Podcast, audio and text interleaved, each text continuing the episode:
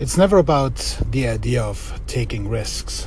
It's the idea of what you do with the risk you're taking, how you're managing it, how you're mitigating it. This, I suppose, applies to business as it does to your personal, private life. So, for instance, if you're getting married, the mitigation to the risk obviously is to get divorced. The question then, the subset, is how would you handle such a divorce? Now, many people actually address this, particularly if they are of the wealthier nature, with contracts on the forefront. Us regular people, we do not address this. We jump right in, we get married, and then we hope for the best that it works out. So we don't have really a plan B. In business, many people start their startup companies without a plan B. And I think some of this is really perpetuated by Napoleon Hill's book, uh, Think and Grow Rich, which I believe personally to be an atrocity.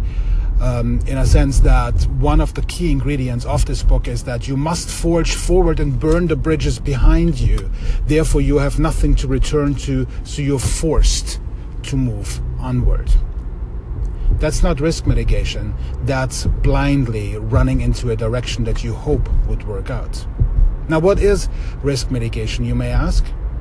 To have a plan B, to look at whatever your project is, whatever your ideas are, whatever your business is, or perhaps your personal life, and think about what could possibly go wrong. Because the truth of the matter is, if everything goes right, great. There's nothing really much to plan for other than to continue and perhaps to grow what you've been doing. However, when things go wrong, that's when it matters to have a plan. So, what is your plan B? What is your risk mitigation? Richard Branson, for instance, obviously I'm aiming for the largest names and one of my personal favorites. Richard Branson, when he started Virgin Airlines, his negotiation with Boeing was that let me rent one 747 for the for the duration of one year. In case that Virgin Airlines doesn't work out, I have to have the opportunity to return the aircraft. Boeing, for some reason or another, agreed to that. That's risk mitigation.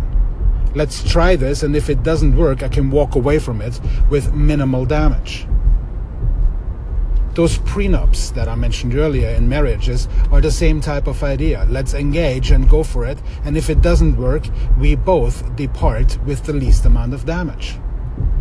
Yet, time and again, many of the larger names in the business and personal development field advocate that you have to forge forward. Screw the plans of plan B, screw the mitigation.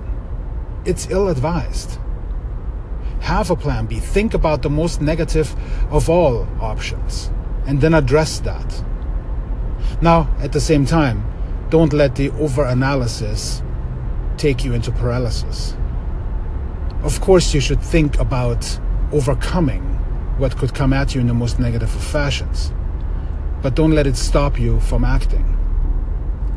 Now, that being said, the question then pertains to you, to all of us. What is holding us back from going forward?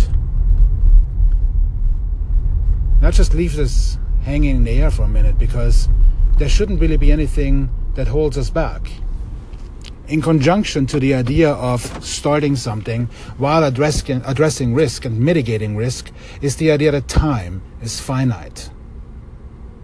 Ideas and obstacles are not. They're infinite. Apprehensions are infinite. Time is finite. So, as I'm thinking about this in my own little context, in my own world, so to speak, I'm realizing that I'm overanalyzing, which is just the nature of who I am. But at the same time, I let it paralyze me, which is also the nature of who I am. I certainly am very good in addressing and mitigating risks, also the nature of who I am. I let it stop me. Time is passing by. What do you do? No, I don't necessarily expect an answer. I just want you to think about this whether you're blindly rushing into accepting risks or if you're actually mitigating, mitigating the risks, making educated decisions, and observing time as you make those decisions.